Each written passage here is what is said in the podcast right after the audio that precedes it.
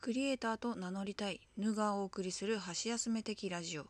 ごく普通の一般人であるヌが自分が自分であることを表現したいと思い立ち始まったこの配信。有益な情報はあるのかないのか答えはあなたの中に。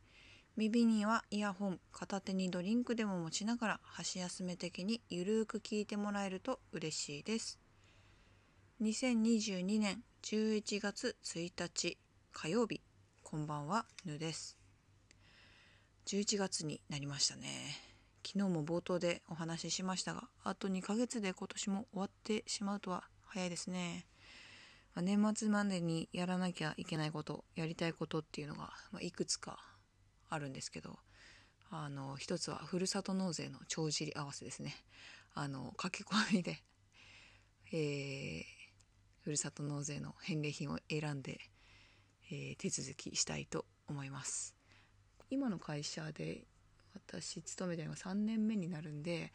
まあ大体年収つかめてきたんで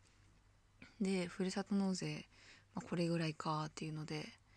えっ、ー、と早めの時期に1万3000円でうなぎ注文して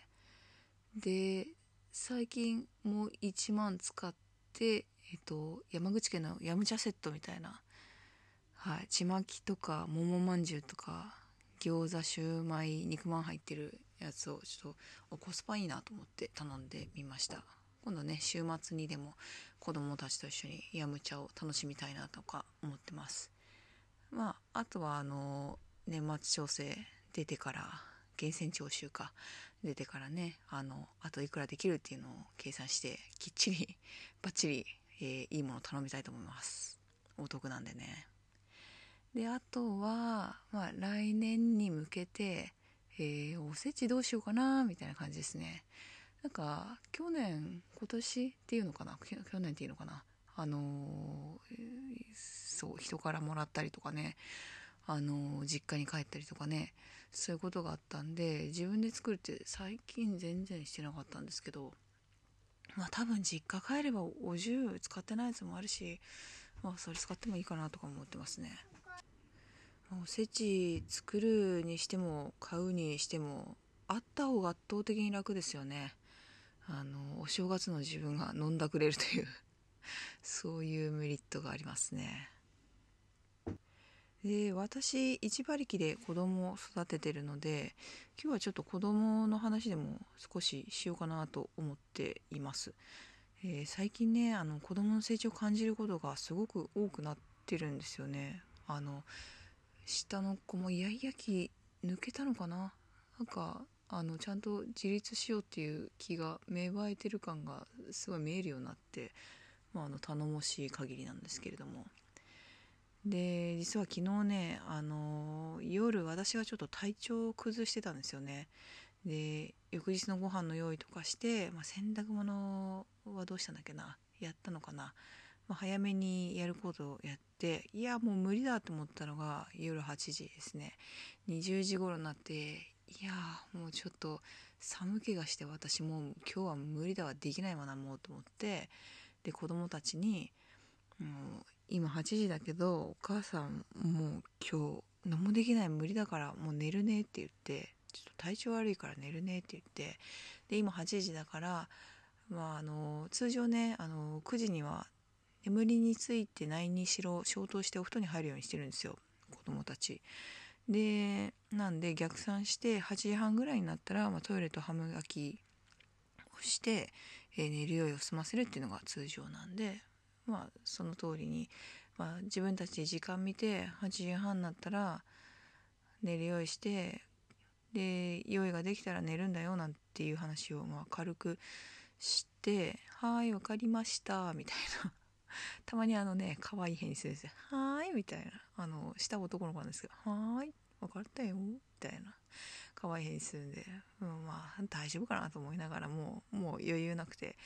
もう私は8時過ぎにはもう布団に入らせてもらってたんですけど私子供の部屋と大人の部屋私の部屋であの部屋2つ分けてるんで寝る時はもう完全に別なんですね今。でえっ、ー、と私がもう部屋のドア閉めてお布団入ってたんですけどまあ隣の部屋から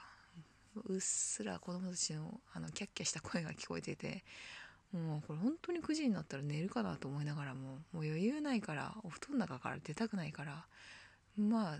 そのまま私はゆっくり過ごさせてもらってたんですけどでもね8時半過ぎて9時前にはねあの電気パチッパチって言ってあの暗くしてる音が聞こえたんであちゃんとねお姉ちゃんも時計も最近読めるんでもう時間見てまあ眠かったか眠くなかったか分かんないですけどうん、自分たちで考えてちゃんとやってくれたんだなっていうのがこれがね本当に成長ですよね。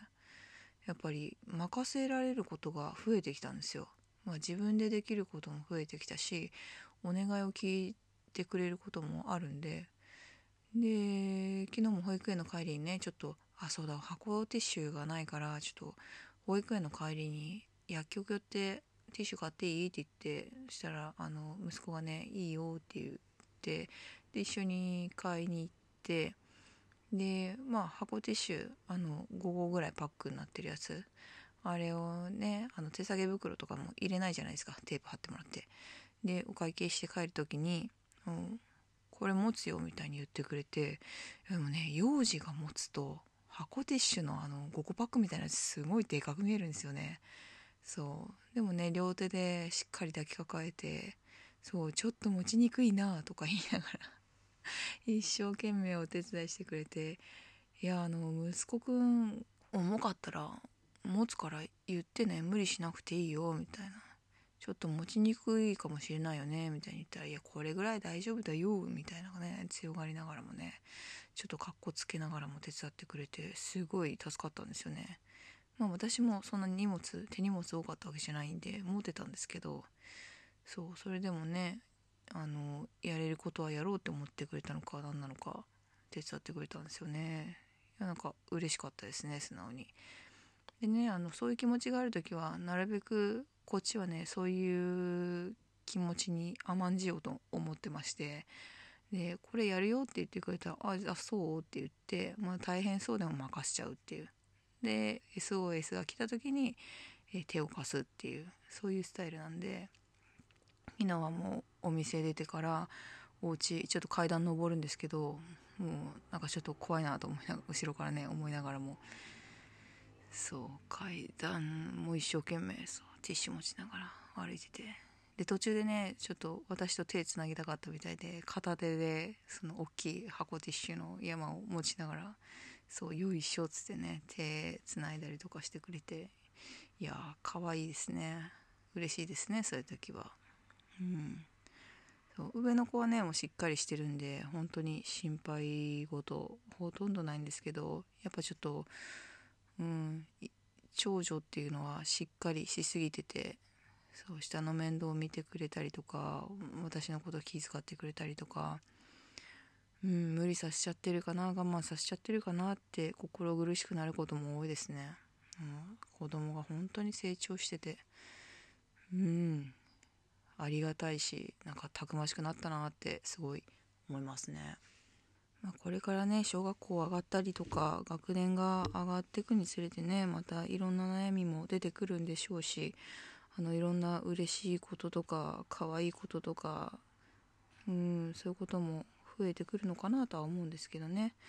まあ今まで大変だったんでちょっとずつ報われていくのかなって思うとうん嬉しい限りですね。なんか思うんですけど私だけじゃないと思うんですけど子育てって精神修行すぎませんか？なんかこんなになんかいかに怒らないかみたいな感情を爆発させないかっていうチキンレースみたいな。もうちょっと前まではね本当に辛くて辛くてしょうがなかったですけど。まあでもこうやって成長がねあの肌で感じられると報われたなっていう気持ちにもなって。私も救われる思いをしています、まあ、これからの子供たちにも期待していきたいなと思ってます。そんな感じです、まあ、子供子育てですね、まあ、1馬力でフルタイムのワーママやっててどうやってやりくり生活のねやりくりしてきたかっていう話とかもねあのもし気になることあればコメントなどもらえたら嬉しいです。